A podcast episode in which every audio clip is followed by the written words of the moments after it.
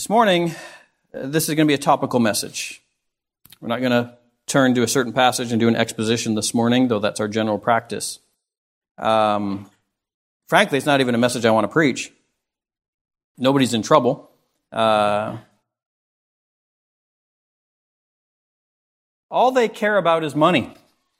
Have you heard that? All they care about is money. And in some churches, you would be right on televangelists, false teachers. The church has a bad reputation when it comes to money, right? The church has a bad reputation when it comes to money.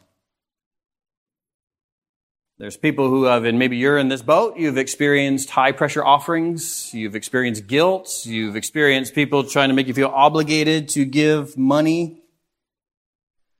Calvary Baptist Church, I hope you've learned in your time here that we're not that kind of church. In fact, you may be struck by the fact we don't even take up an offering. Uh, part of that is not because we're not dependent upon giving. It's because, you know, technology is such, people can send money. And I just don't like the idea of a plate being passed. Uh, if I'm sitting where you're sitting, I don't like a plate being stuck in front of my face. Uh, that's awkward. And I don't want anybody to feel that way. I think that when it, we see biblically, as we're going to see in a moment, uh, what attitude we should be giving in sticking a plate in somebody's face, I think violates some of that. So, uh, so we don't even take up an offering formally on a Sunday morning. But you've heard high pressure, guilt ridden approaches to giving. You've also heard false teaching like, if you give a certain amount, you may experience financial breakthrough. By the way, just a little tip here. If you're listening to a teacher and you hear that term breakthrough, or if you're listening to a song and you hear the lyrics breakthrough, that's a little signal about a theology that's undergirding that teaching or that music that you might want to be concerned about, okay? Uh, but you've heard things like financial breakthrough, you know, call at 711 and give $711 because of verse, chapter 7, verse 11. You ever heard these types of things? Uh, give a certain amount to a certain preacher at a certain time based upon a certain verse, you'll have financial breakthrough. Worse yet, uh, many of those who teach this way are wearing $1,000 suits, living in million dollar homes. They need a private jet to spread the gospel, obscene jewelry, luxury cars. And some of those, the amount of money he spent on his fancy watch, she spent on her makeup, right? Uh, you've seen folks that are like this. Preachers. And they've given the church a bad rap when it comes to money. Believers and unbelievers alike are right to criticize that approach, right? At Calvary Baptist Church, we reject high pressure offerings. We obviously reject the mismanagement of funds, the hoarding of money by any church or any preacher. More importantly, God rejects it as well, as we're going to see. And so we're going to talk about giving this morning. Uh, not money in general. We're going to talk about giving and really what role that plays in a Christian's life. If you're a visitor with us this morning, this is not really for you, right? I'm glad you're here. You can learn. Not really for you. Uh, if you're a visitor with us this morning. Um, this is for us as church attenders, those committed to Calvary Baptist Church, that uh, what role does giving play in our lives? Uh, what attitude ought we to have to our money? What attitude ought we to have to giving? What is the purpose of giving? That's our purpose this morning. Paul established the fact that preachers or teachers uh, ought to have a correct relationship to money and that they ought not to be lovers of money when he wrote to Timothy. Timothy was a young pastor in Ephesus. And in 1 Timothy chapter 3, Paul told Timothy that as you pastor there in Ephesus and as you really operate as my emissary and appoint leadership in various churches in Ephesus, uh, I want you to look for men who have this character. And this character is both positive and negative. And I want you to listen to what he says to Timothy in 1 Timothy 3. He says, The saying is trustworthy. If anyone aspires to the office of an overseer or elder, he desires a noble task. Therefore, an overseer must be above reproach, the husband of one wife, sober minded, self controlled, respectable, hospitable, able to teach, not a drunkard, not violent but gentle, not quarrelsome. And he chooses in that relatively small list to include not a lover of money. Not a lover of money. Now, as we're going to see in a moment, contrary to popular belief, the Bible doesn't teach that money is the root of all evil. It teaches that the love of money is the root of all evil. The love of money is the root of all evil. That is a uh, character flaw which is disqualifying. It is disqualifying, disqualifying from spiritual leadership Why? Because uh, Jesus himself said that you cannot serve God and money. We are to love God with all our heart, soul, and minds and strength and love our neighbors as ourselves, and a love for money competes with that love. And so you had a rich young ruler who came to Jesus, and Jesus uh, correctly pointed out that this man could not follow Jesus as long as he had a competing God in his life, which was his money. Spiritual leadership must not love money.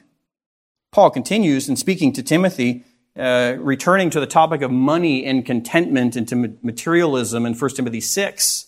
And he says this Now there is great gain in godliness with contentment, with contentment. For we brought nothing into the world and we cannot take anything out of the world.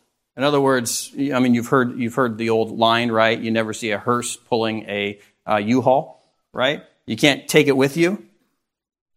But if we have food and clothing, with these we will be content.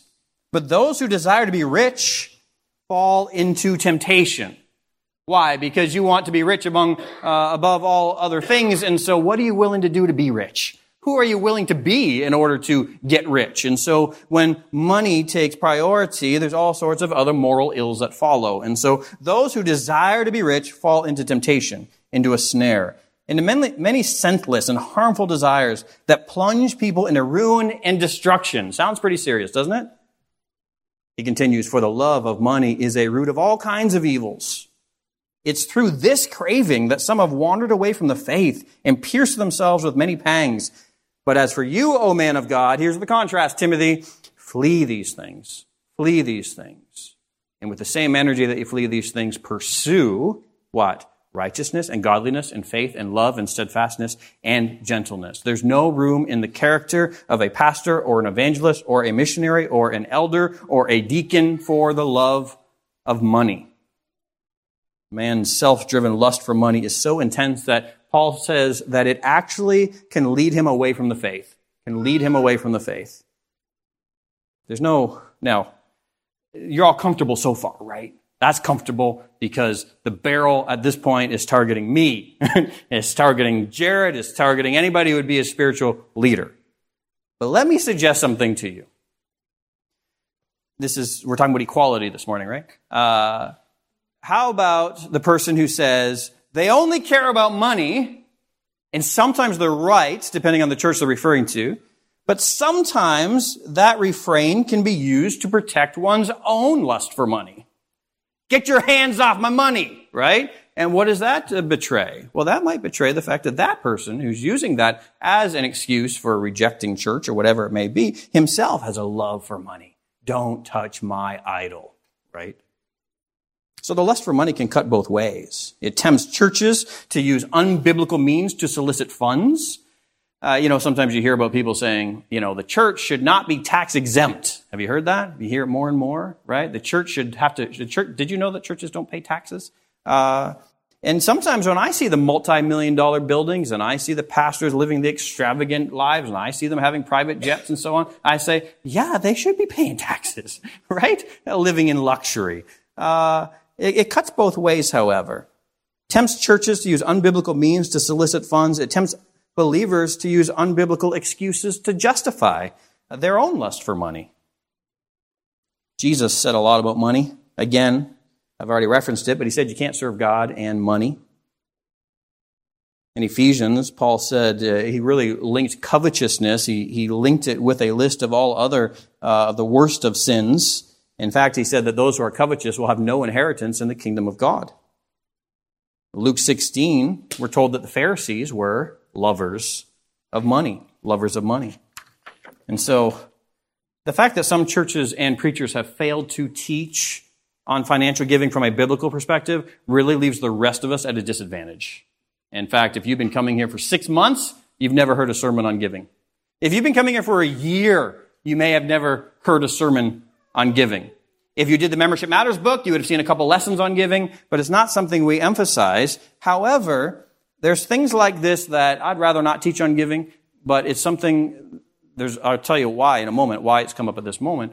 But uh, as far as a faithfulness to preach the whole counsel of God and equipping the church to be what it ought to be, we got to teach on giving, right? The reason why it's come up now, however, is because recently we have made multiple appeals for giving, and you've been very generous.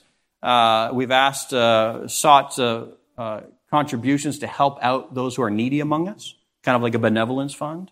Uh, and we've started to talk about missions. And so last week we had a visitor from the Milo Pregnancy Center and Clinic here. And uh, we've been sending money to a church in India as well. And what I want to do today is I want to think about giving so that when we approach things like missions or we approach things like benevolence, we have a right attitude about them, right? And so that's our purpose this morning.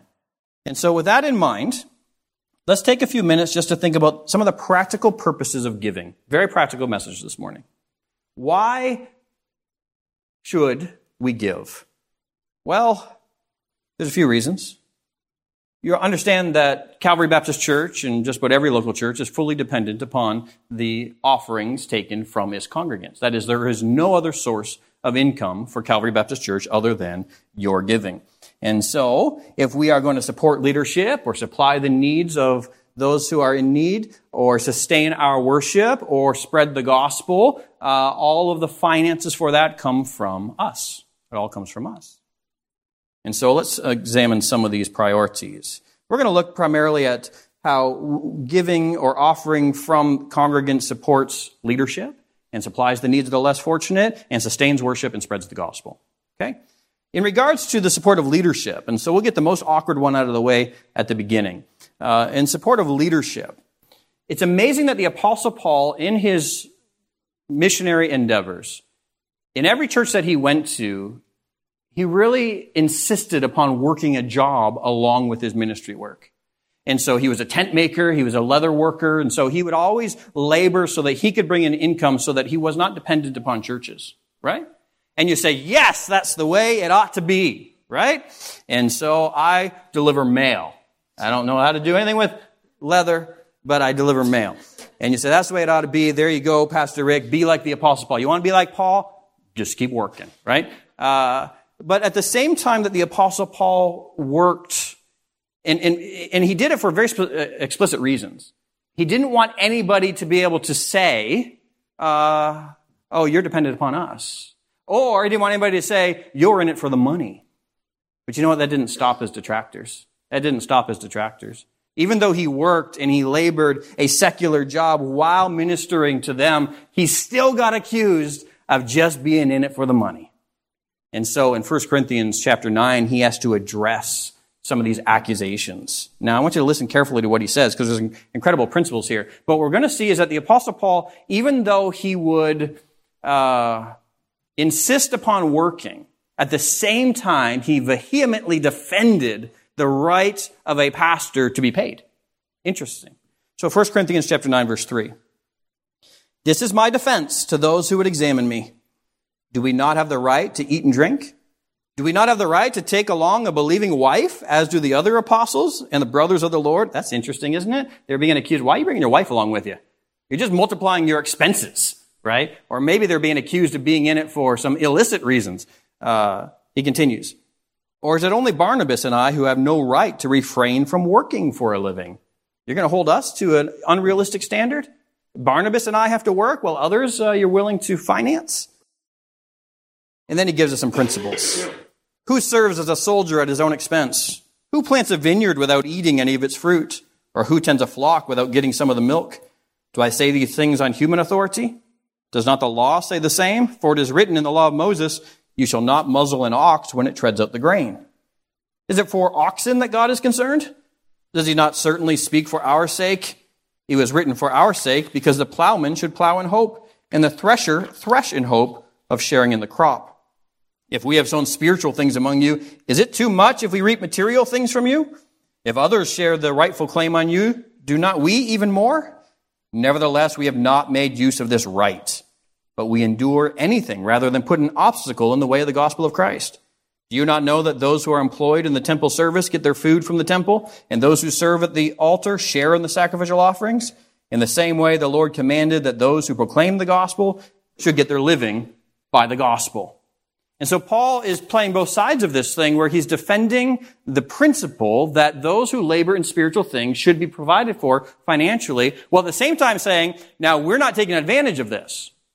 But the reason he's not taking advantage, advantage of this is because of their immaturity. If we were to be paid by you, we're going to face all kinds of accusations. It's going to become a stumbling block. And so we're just going to keep working.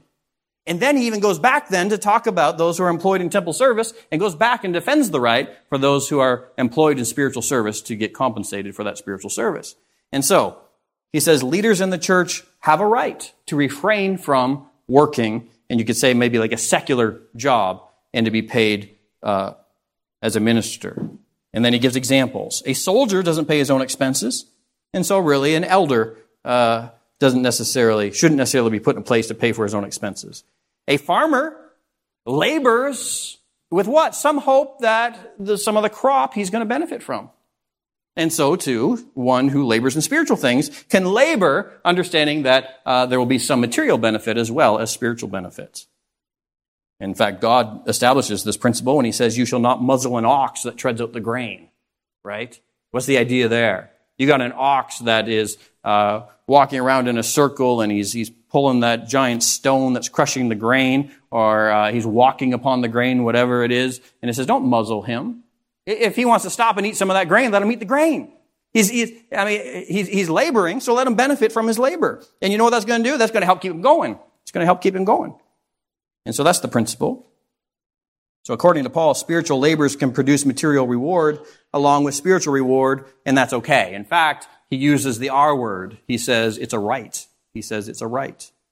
We, he says, have not taken advantage of this right.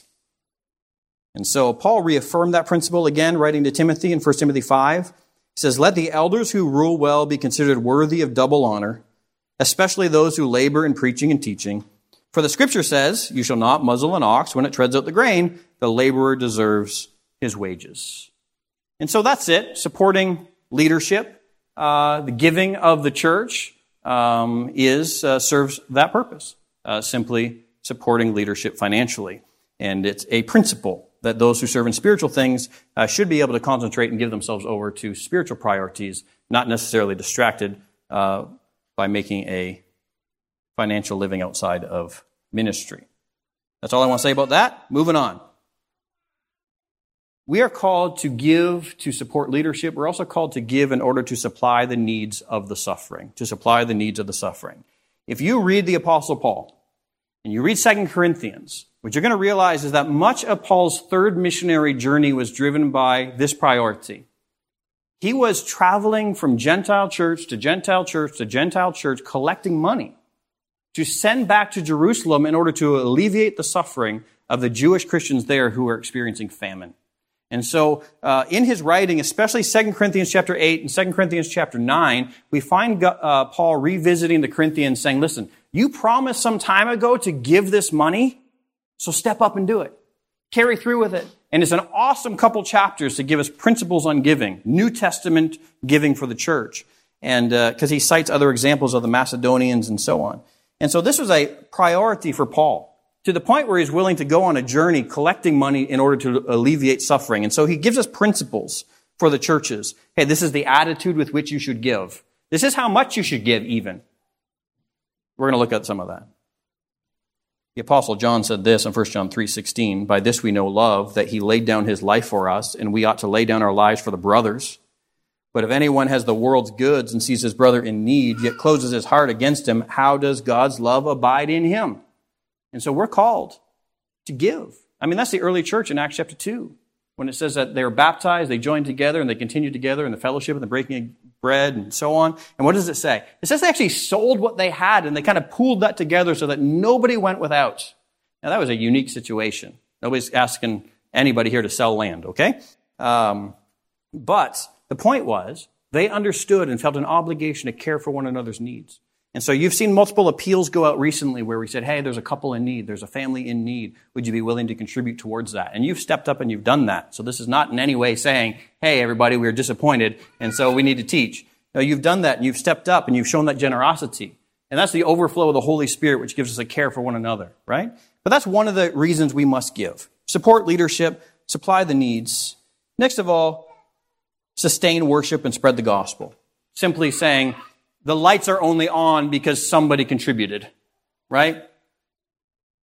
One day, if you contribute enough, we could actually get a proper heating system and it won't be so hot in here all the time, right? That's the real reason for this message. the lights are only on. We can only meet here. We only have this property. We can only sustain worship because of your giving, right? Because of our giving.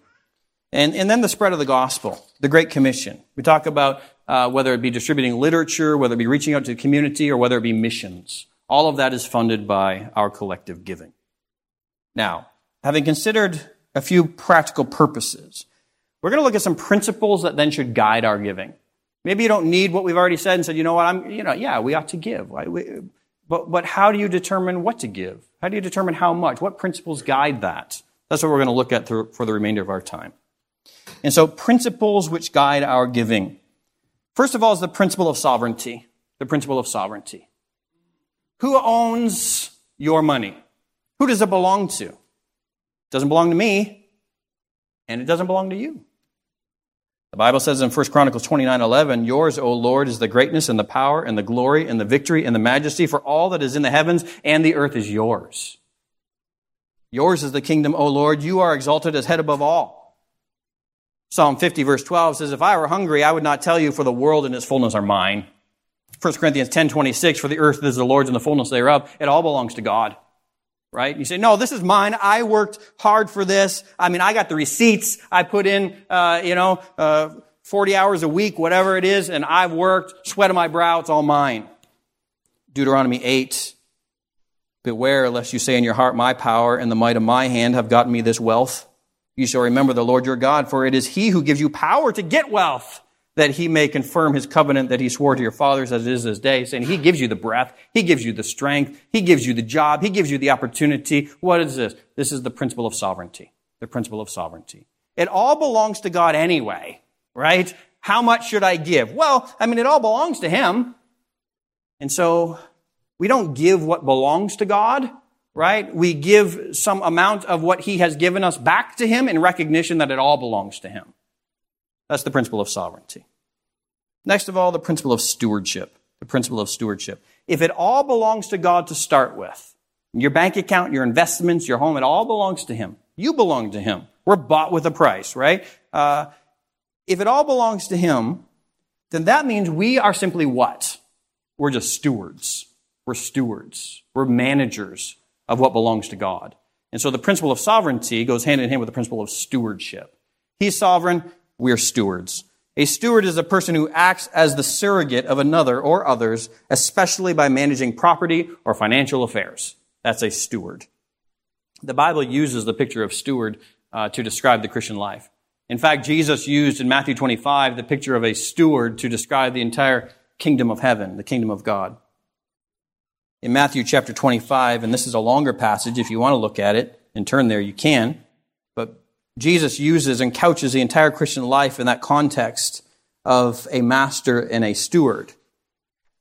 The idea being that Jesus is saying, like a master who goes off to a far country and leaves his servants behind to manage his affairs, that's what the kingdom of God is like. Jesus has resurrected, he's ascended to the Father. The church now remains here awaiting his return. And in the meantime, while we await his return, we are simply managers or stewards of all that he's given us. And this goes far beyond money, right? Now, the analogy he gives in Matthew 25, and I'm going to read it in a second, starting in verse 14. The analogy here does do with talents, which is money, but it is an analogy. The point is, it's not just about money, it's about all of our resources. It's about all of, all of we are, all that we are, our time and our treasure and our abilities and so on. Matthew chapter 25, verse 14. Jesus says, For the kingdom of heaven will be like a man going on a journey who called his servants and entrusted to him, to them his property. To one he gave five talents, to another two, to another one, to each according to his ability. Then he went away. He who had received the five talents went at once and traded them, and he made five talents more. So also he who had the two talents made two talents more. But he who had received the one talent went and dug in the ground and hid his master's money. Now, after a long time, the master of those servants came and settled accounts with them. And he who had received the five talents came forward, bringing five talents more, saying, Master, you delivered to me five talents. Here I have made five talents more. His master said to him, Well done, good and faithful servant. You have been faithful over a little. I will set you over much. Enter into the joy of your master. And he also, who had the two talents, came forward, saying, Master, you delivered to me two talents. Here I have made two talents more. His master said to him, Well done, good and faithful servant. You have been faithful over a little. I will set you over much. Enter into the joy of your master. He also, who had received the one talent, came forward saying, Master, I knew you to be a hard man, reaping where you did not sow and gathering where you scattered no seed. So I was afraid. And I went and hid your talent in the ground. Here you have what is yours. But his master answered him, You wicked and slothful servant. You knew that I reap where I have not sown and gather where I scattered no seed. Then you ought to have invested my money with the bankers, and at my coming I should have received what was my own with interest. So take the talent from him and give it to him who has ten talents. For to everyone who has will more be given, and he will have an abundance. But from the one who has not, even what he has will be taken away.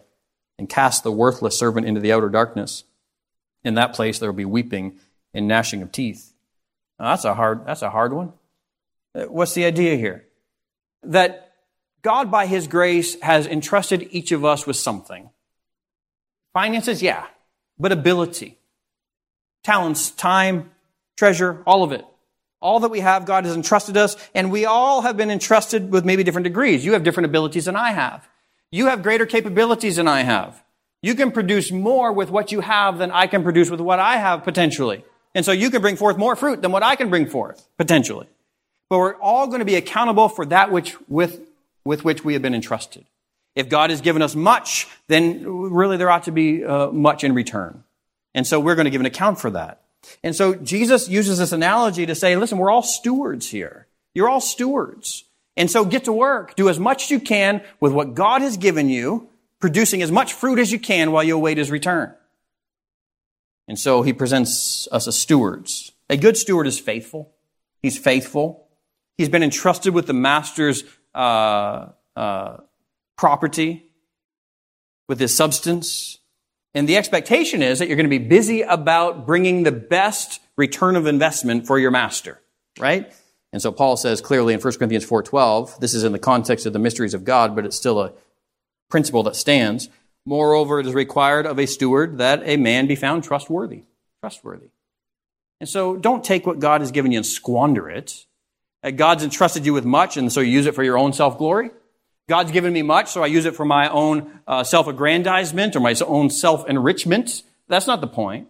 God has entrusted us much that really belongs to Him, and He's saying, use it as a steward for my glory and for my purposes and for my priorities. That's what a faithful steward does. That's what makes him a steward and not an owner.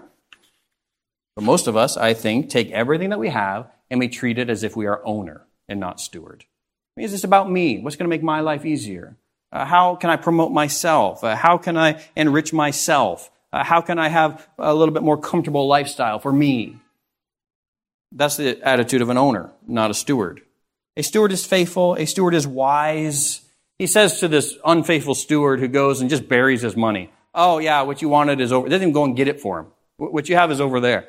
Jesus says in this analogy, the idea, take it and at least bring it to the bank at least make some interest on it. I mean, be wise with what you have to bring some type of return. A faithful, a, a good steward is faithful and a good steward is wise. Also, a good steward is accountable. There's going to be an accounting. What did you do with that with which I have entrusted you?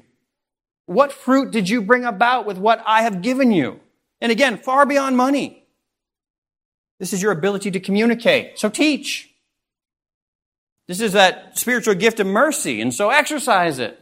That gift of encouragement, so use it. Uh, whatever it is God has given you by His grace, use it, and you're going to get an account for it. Listen, by my grace, this is what I've given you. And the Bible says we're all been given a measure of God's grace for the common good. And so what have you done with it? There's going to be an accounting. That's the point of Jesus' analogy or his parable here. And so we see the principle of sovereignty. We see the principle of Stewardship. Why is he talking so fast? Because I have 19 pages, that's why, and I'm only halfway through. Sovereignty. Wow, Rick, you said you didn't want to preach it. You got 19 pages. Okay. Well, if I'm going to do it, I'm going to do it right. Uh, sovereignty, stewardship, sowing. The principle of sowing. Now, some of you are going to accuse me of the prosperity gospel here. We'll explain it in a minute, okay? Again, back to 2 Corinthians 9. The context here being Paul talking to the Corinthians about collecting an offering to send to the poor churches in Jerusalem, poor believers in Jerusalem. So he's talking about giving in this context. And he teaches them the principle of sowing, 2 Corinthians 9 6. The point is this whoever sows sparingly will also reap sparingly, and whoever sows bountifully will also reap bountifully. The picture being that of a farmer.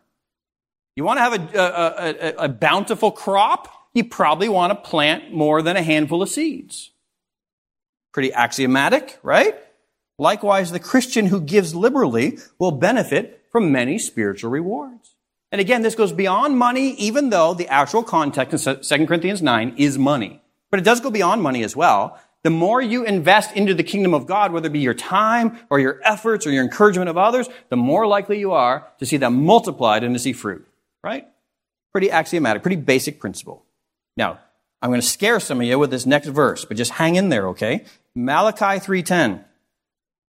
Bring the full tithe into the storehouse that there may be food in my house, and thereby put me to the test, says the Lord of hosts, if I will not open the windows of heaven for you and pour down for you blessings until there's no more need. He's, he's accusing legitimately the Jews in Malachi's day who were not tithing. They were not giving what they ought to have been giving, what they were legally obligated to give under the Old Testament law. And God says, do it. You're hanging on to it because you think, oh no, I can't afford to give this money. And he says, well, hey, Try me. Give. And what he's going to show them is, I would supply your need if you would give. Now, I said I might scare you. Understand, I'm not using that because I believe that the Old Testament legalistic tithe applies to the church because I don't. Some of you may disagree with me, and that's fine. I don't believe the Old Testament tithe applies to the church. Uh, the Old Testament system was a, was a theocracy. And so their uh, taxation system and uh, their religious giving were mixed together. And so they supported the festivals and they supported the Levites and they supported the temple and the welfare system was all uh, combined then together as national tax along with their religious giving and it was all together. And so they gave probably 35% of their income in tithing. In fact, did you, you recognize this? That even the early Jewish believers in the New Testament, uh, these early Christians would have continued to tithe. They would have continued to tithe, not to the church, they didn't say, hey, all this money I was giving to the government through tax, or to the uh, religious uh, governments supporting the temple and so on. Now I'm going to take it away from there and then bring it to the gathering of believers. That's not what happened. They continued giving their taxation as well as giving over and above to the church. And that's how sacrificial this would have been for those early Christians. Giving Roman taxes, yes. Supplying also the needs of the, the theocratic system and then giving to the church. So I don't believe that the tithe is mandatory for Christians. I think that's bad hermeneutic, actually, to apply that to the church. However, the principle remains. So Proverbs 11:24 says, "One gives freely, yet grows all the richer. Another withholds what he should give and only suffers want." And so that just puts the lie to the idea that if I'm to give financially, well, then I'm going to give myself into poverty. And but God is saying it doesn't work that way. Like hoarding is not the answer. And so there is promises there of God's provision. So, I said, is that the prosperity gospel? Sow the seed, right? You've heard this, some of your backgrounds, some of the churches that you've been exposed to. Sow the seed, and you hear that language a lot. And uh, why? Because you're going to sow that seed, and then God's going to bring an abundant harvest, and it's a get rich quick scheme, right? That's what that type of approach is. And what it does is it actually appeals to the lust of money in us, right? So I got a scheme for you. You give this amount of money to this preacher, and then all of a sudden you're going to get a check in the mail. You know, some of those systems too, what they do is they'll have some, it's like a lottery. They'll have like some certain viewer of their religious program that suddenly will be delivered a Cadillac or suddenly will get a check in the mail. It's like the lottery system, which is also a scam. And so eh, you win the lottery and then they put your picture online or in the newspaper and say, see this winner. And you say, oh, see, somebody out there is winning, even though the odds are infinitesimal, whatever that word is, very small. Uh, and so, uh, but that gives you the encouragement, yes, I'm going to do that too, because that could be me. Well, some of these uh, uh greedy, get rich scheme, uh, prosperity preachers do the exact same thing with their followers. And uh, that's all it is, is lust in the teacher and is lust in the listener. And so the thought is that if I sow this seed, then maybe I could win the lottery. But that's not what we're talking about here.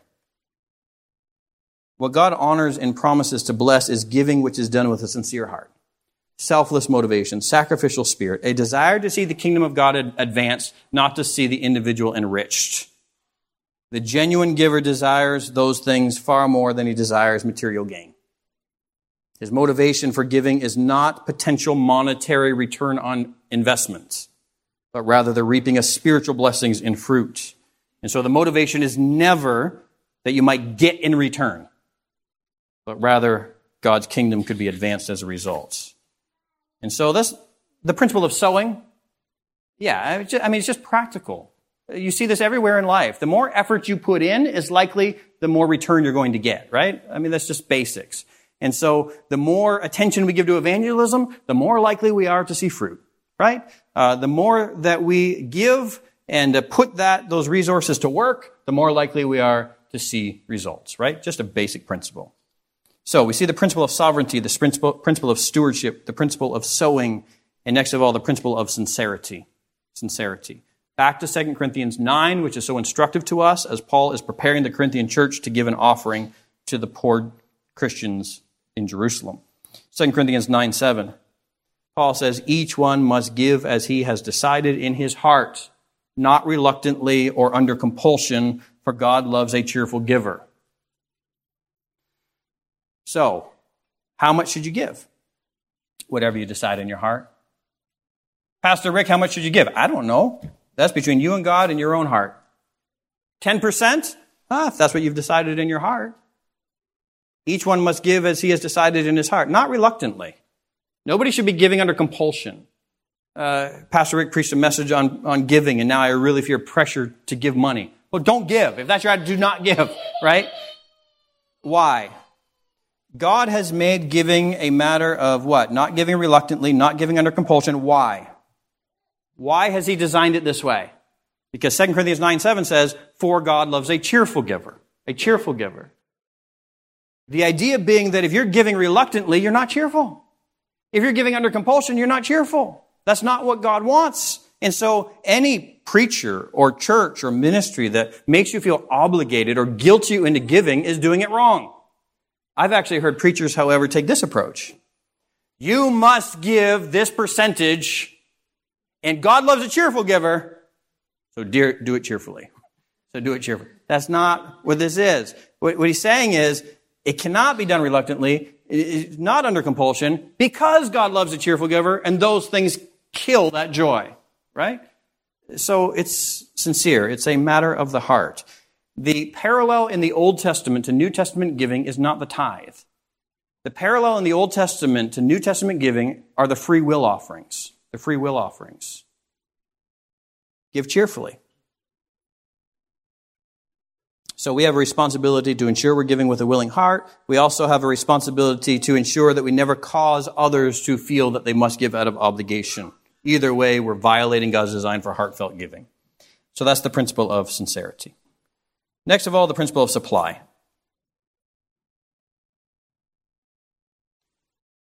The Philippian church Philippian churches. One day we're going to get to Philippians. I started writing a Bible study book through Philippians and I never finished it, and I want to get back to Philippians and finish it. One day we'll get to Philippians. Philippians is a wonderful book because Paul has such a love for the Philippian church, and the Philippians love Paul, right? If you, if you go through 1st and 2nd Corinthians as like a palate cleanser, read Philippians, right? Because it's such a different relationship between Paul and the Philippian church versus the Corinthian church. The Philippian church loved Paul to the point where they actually, where the Corinthians are accusing Paul of being in it just for the money and Paul having to work a job. The Philippians are sending gifts to Paul. And so the Philippian church sent some generous gift to Paul and Paul writes to them and he thanks them in Philippians chapter 4. He says this, I have received full payment and more. I am well supplied, having received from Epaphroditus the gifts you sent, a fragrant offering, a sacrifice acceptable and pleasing to God. And that's interesting in and of itself. What Paul is saying is what you gave to me is actually an offering to the Lord. It's acceptable to him. Verse 19, and my God will supply every need of yours according to his riches in glory in Christ Jesus. This is an interesting principle.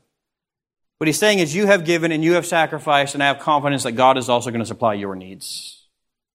Why? And again, this is not as we've already talked about, a prosperity type approach that if I give, then that naturally means that God then is going to uh, give to me.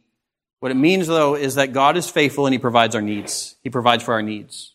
And so, as you sacrifice and have a godlike attitude towards others by helping supply their needs, you can be confident that God's going to supply your needs as well because He's a loving Father. Paul speaks to this principle again in 2 Corinthians chapter 9. He says to the Corinthians, Whoever sows sparingly will reap sparingly, whoever sows bountifully will reap bountifully. Each one must give as he's decided in his heart, not reluctantly, not under compulsion, for God loves a cheerful giver. And then he says, And God is able to make all grace abound to you, so that having all sufficiency in all things at all times, you may abound in every good work. He connects those two things again. Give, God provides. God provides. And what, what he's trying to do there is to eliminate any attitude or idea that says, I cannot let go of any of my financial resources because then I'm going to go without. Well, you're not trusting that the Lord provides for you, right? The Lord provides for you. And so that hoarder mentality says that money is my security and really money is my God, right? And what, uh, what Paul is saying is encouraging us to say, no, God is your God and God is your provider and find your security in Him. And so give to others with a godlike attitude and then have confidence that God is going to provide your needs. And so in 2 Corinthians chapter 9 verse 6 through 8, we see in that small passage, we see what? We see what? The amount we should give? Bountifully. We see the attitude with which we should give? Willingly and cheerfully. And then in verse 8, we see God's answer to that type of giving, which is to make all grace abound. Sufficiency. So, the idea here is that if we give liberally and cheerfully, we're not to think that we're going to give ourselves into poverty. God will continue to provide our needs as we give. Why would God want to provide and supply the needs of a church that gives generously? Why would God continue to supply the needs of a church or an individual who gives generously? Because that individual or that church is acting as a conduit of God's grace and God's love and God's mercy. And so, you know what? You're going to sow that seed, and God says, I'm going to keep providing you the seed because you keep sowing it. What, what happens, though, is we get sticky fingers, and we say, No, I'm not going to be a conduit. What you're intending to be a conduit through me, now I'm going to store, store away. And Jesus gives a parable that way, too, right? About the man who has the barns. He has the tears down the barns, and he builds new ones, and he packs all of his stuff in there, and he kicks back, and he relaxes and says, All right, I'm good to go, and he just stops working. Those who are giving generously and are used by God as a conduit to supply the needs of others, God continues to provide for them so that they can provide for others. 2 Corinthians chapter 9 verse 10, he who supplies seed to the sower and bread for food will supply and multiply your seed for sowing and increase the harvest of your righteousness. You keep sowing that seed, I'm going to keep giving you seed to sow. I'm going to supply and multiply your seed for sowing and increase the harvest of your righteousness. Again, back to Proverbs 11. One gives freely, yet grows all the richer. Another withholds what he should give and only suffers want. Whoever brings blessing will be enriched, and one who waters will himself be watered. Again, that's just a general principle appealing to the character of God as our loving Father who provides for us. The problem is when we look at these principles and when it becomes like this perverse prosperity gospel type approach, is when people look at this, it's kind of like Simon the sorcerer who saw um, the Holy Spirit granted to others. And he said, Oh, I want that ability to give the Holy Spirit just by putting the hands on people. No, you completely miss the point of how this works. Some look at the verses like this and say, Oh, and they look through it, that lens of lust and covetousness and say, here's some principles I can use to get rich. Because I have a promise here. If I just give, then God's going to give. That's not what this is about. Proverbs chapter 3 verse 9 says, Honor the Lord with your wealth and with the first fruits of your produce then your barns will be filled with plenty, and your vats will be bursting with wine. This is simply, God blesses generosity. God blesses generosity. Lastly, as we think about how to give or how much to give, we look at the principle of sacrifice. We'll go quickly because we're just about out of time. A couple examples here. We have the widow's mite. Uh, we have Jesus in the temple and sees a poor widow come up, and she just gives her last uh, few pennies there in the temple in Matthew 12. We won't read it for the sake of time it's, it's a sad picture. It's also an endearing picture because what's happened is this woman may be under the false impression uh, that she must give her last few pennies in order to be right with God because she's under that Pharisaical system. And the Bible says clearly that the Pharisees were robbers of widows' houses. It may be that type of situation. But Jesus looks at this woman who gives the last bit that she has, and he uses the occasion to give a lesson to his disciples and says, This woman has given more than anybody else. Even those who have given abundantly, she's given more. Why? Because she's done it out of the abundance of her own heart of worship. It was sacrificial. And so for her, she gave what she could, and it wasn't much, but for her it was sacrifice, and Jesus commended her for that, even though the system may have been broken. And so what do we learn from that? Well, if God gives you much, as a steward, you've been given, given five talents. Well, five is a good return. But if you've given five and you only return one, that's not a very good return on the investment that God has made in you. So if you are an individual whom God has blessed financially, with that, God has entrusted with you more. And then what? Well, I think there's an expectation of a greater return, right? That's the idea. And so there's the picture of the widow. There's also the picture of the Macedonians. Back to Paul in the Corinthians. As Paul is encouraging the Corinthians to actually follow through with their commitment to give, he cites the example of the Macedonians. Now listen to this. 2 Corinthians 8 1. We want you to know, brothers, about the grace of God that has been given among the churches of Macedonia. He relates all this as the expression of the grace of God. For in severe test of affliction, their abundance of joy and their extreme poverty have overflowed in a wealth of generosity on their part. For they gave according to their means, as I can testify, and beyond their means of their own accord begging us earnestly for the favor of taking part in the relief of the saints, and this not as we expected, but they gave themselves first to the Lord, then by the will of God to us. So awesome. The grace of God was in the Macedonians so that they gave themselves to the Lord. They begged Paul, we don't have much, but we want to be a part of this.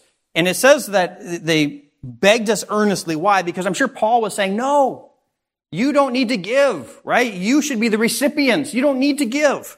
And they came back and said, no, we want to be a part of this. That's the right attitude of the preacher, and that's the right attitude of the church, right? Uh, the preacher shouldn't be looking at those who are going without and say, hey, you need to give. Paul was saying, don't give. Don't give. You don't need to give. They begged earnestly and said, but we want to give. We want to be a part. Why? Because it was worship. It was worship. They gave themselves first to the Lord and then to others. They gave generously. And so there's some sacrifice there, right? And so that generally is the mark of spirit fullness in many areas as you overflow in sacrifice for others. So they went even beyond their means and ability. So that's an example. We've already referenced the early church. They sold their lands and houses and they brought the proceeds together so that nobody went without. Unity, selflessness, no needs unmet, and so on.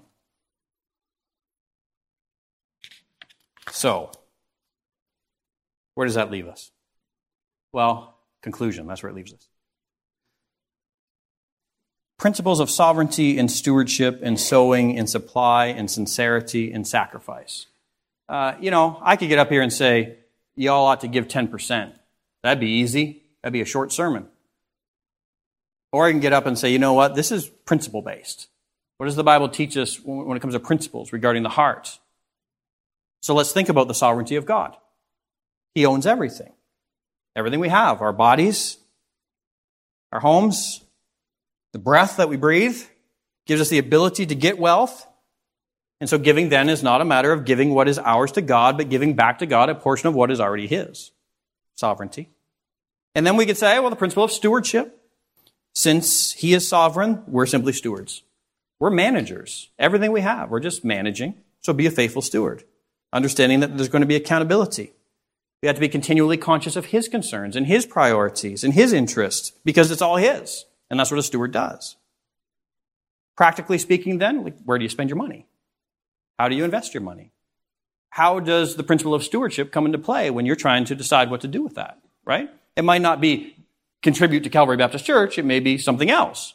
But bottom line is, we need to think about what would a steward do with God's money in this situation.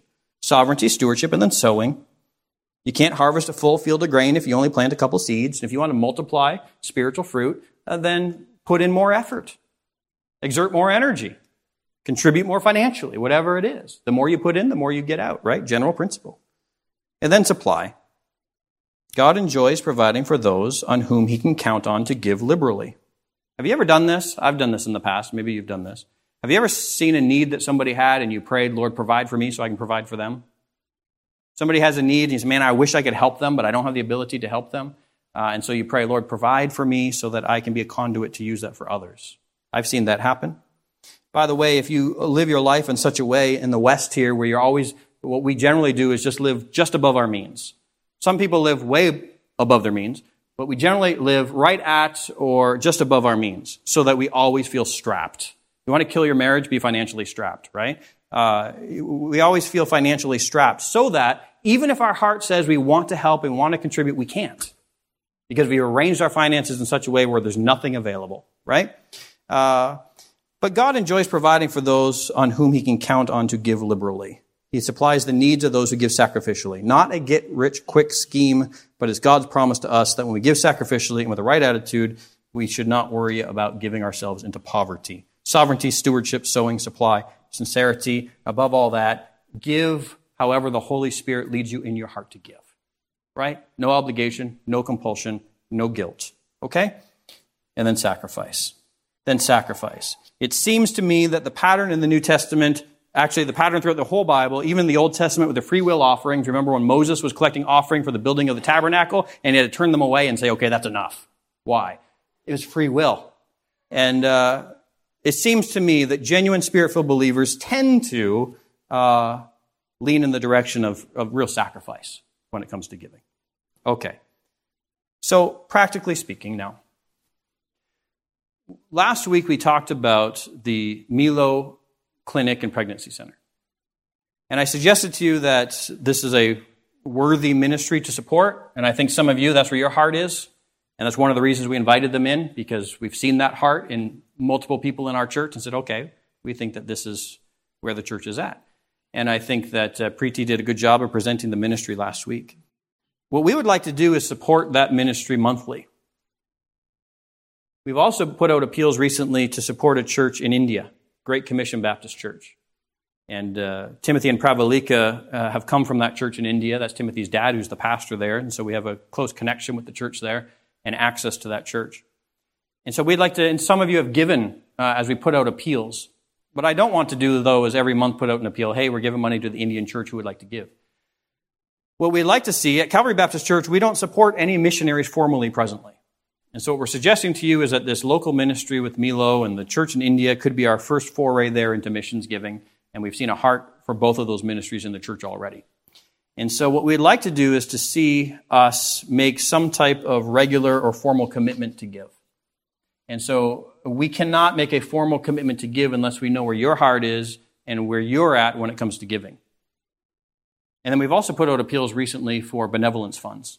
That is, inflation is hitting people, isn't it? And there are those who, for various reasons, have had financial issues. We put out multiple appeals to you. Would you be willing to give to alleviate the, the needs of, of others? And uh, so benevolence giving is also an issue. But what we're going to do very practically this morning is before you leave, and you don't have to do this now, I just blasted you with 50 minutes of teaching on giving. And so uh, maybe you want to wait till next week or something as you think and pray about these things. But before you go, over here there in that offering plate, there's some little three by five cards. And if you could, before you go, write something on there. If you've decided that you would like to give to Milo on a monthly basis, write on there how much you'd like to give and just put your name at the bottom, fold it up. Nobody's going to see it except for Jared. Uh, you put it in there, okay? If you want to support the church in India as well. And so you kind of have a portfolio of, of what you support when it comes to missions. Then uh, on that same card, you can write down India and write down a certain amount that you'd like to give monthly uh, fold that up and put it in there, okay?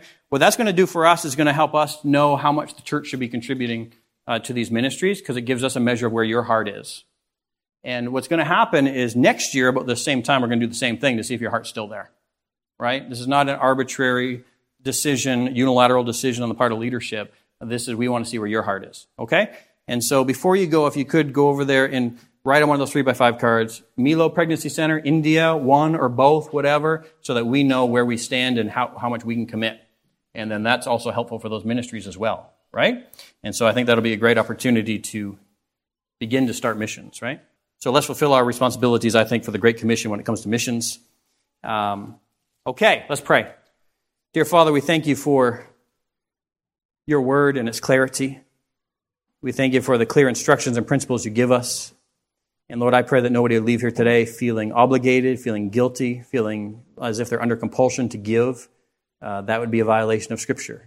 And uh, Lord, we just pray your Holy Spirit would work. We know that uh, as people grow and as the Holy Spirit works, generally that overflows into sincerity and sacrifice. And uh, we pray that that be true here. So I pray you'd help us to be a generous people, help us to arrange our finances in a way where we have the freedom to be able to give to others and alleviate the suffering of others so that we're not constantly strapped ourselves and uh, so help us to look at everything we have as stewards. And then, Lord, we just thank you this morning for Jesus Christ. I pray that nobody would go here today having only heard a message on giving, not understanding that the church of Jesus Christ is what it is, and we have a desire to sacrifice the way we do because of Jesus, because he first and foremost gave everything for us. And because he made himself poor and he made himself a sacrifice, so now we are called to also sacrifice for others. And so, Lord, we thank you for Jesus. We thank you for the community that he's built by his blood and through the example that he's given of self sacrifice. And help us now to live that out. And we pray that maybe, perhaps, by your mercy, you could even use a message on giving uh, to impress upon somebody their need for Jesus as Savior and Lord. So we pray that you do that work in the hearts of people. Lord, we thank you for this, and I pray you bless these who give. It's in Jesus' name that we pray. Amen.